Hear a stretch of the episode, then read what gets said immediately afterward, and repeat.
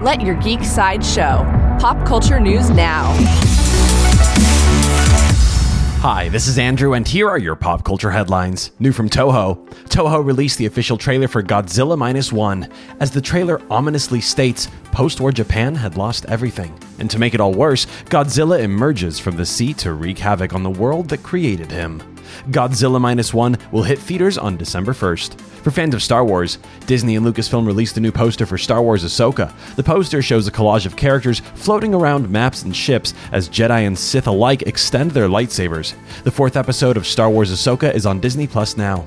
Coming soon from Annapurna Animation, according to Entertainment Weekly, Annapurna Animation is set to make an animated film adaptation of Stray. In the video game, you play as a cat exploring an underground city populated by robots. Annapurna animated lead Robert Baird said that the movie version will be a buddy comedy about a cat and a robot.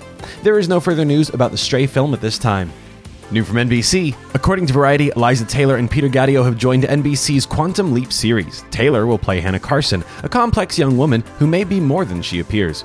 Gadiot will play Tom Westfall, a U.S. Army officer, former Special Forces, who is now high up in Army intelligence. Season 2 of Quantum Leap premieres on NBC on October 4th.